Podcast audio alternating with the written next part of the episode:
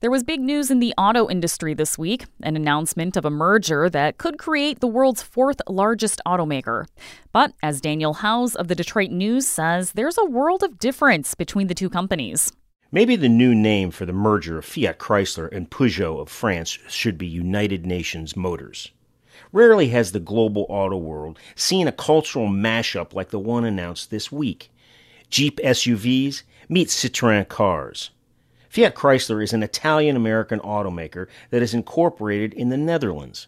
It's headquartered in London and led by a Brit. It makes all of its money in the United States and now is pursuing a merger with a French automaker that left the U.S. market almost 30 years ago.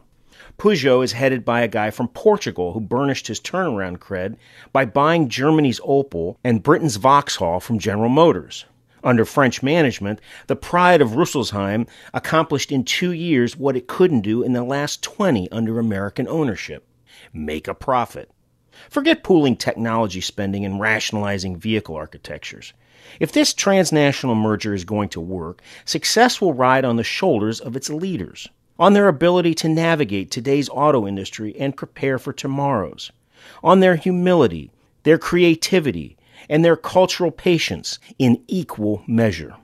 In a letter to employees, Fiat Chrysler CEO Mike Manley said, quote, Merging companies and cultures is something we know how to do well. Yes, it sounds like corporate spin, but the proof is in the results. It won't be easy.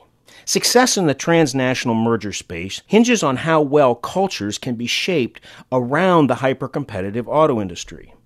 The Daimler Chrysler merger of equals a generation ago proved to be no such thing. Where the late Fiat Chrysler CEO Sergio Marchionne understood the industrial Midwest, its blue collar values, and the kind of people who make it work, the princes from Stuttgart got it all wrong. A succession of American Chrysler execs got nudged into retirement. Mercedes Benz engineers refused to install their powertrains in Chrysler vehicles. And back in Germany, shareholders denounced American management and meddle. I know because I attended some of those interminable annual meetings in Stuttgart and Berlin. Chrysler's lowly brands didn't stand a chance. With the same assets acquired out of bankruptcy, Fiat Chrysler Automobiles management proved the Germans all wrong. FCA is home to arguably the hottest brand in the automotive world, Jeep and its Ram is the fastest growing truck brand in the rich U.S. market.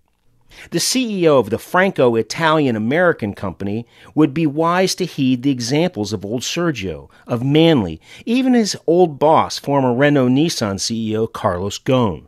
If the merger process survives due diligence, scrutiny from regulators, and meddling from the French government, management will have a brief window to set the right tone and demonstrate that cultural diversity is more than a hollow corporate catchphrase.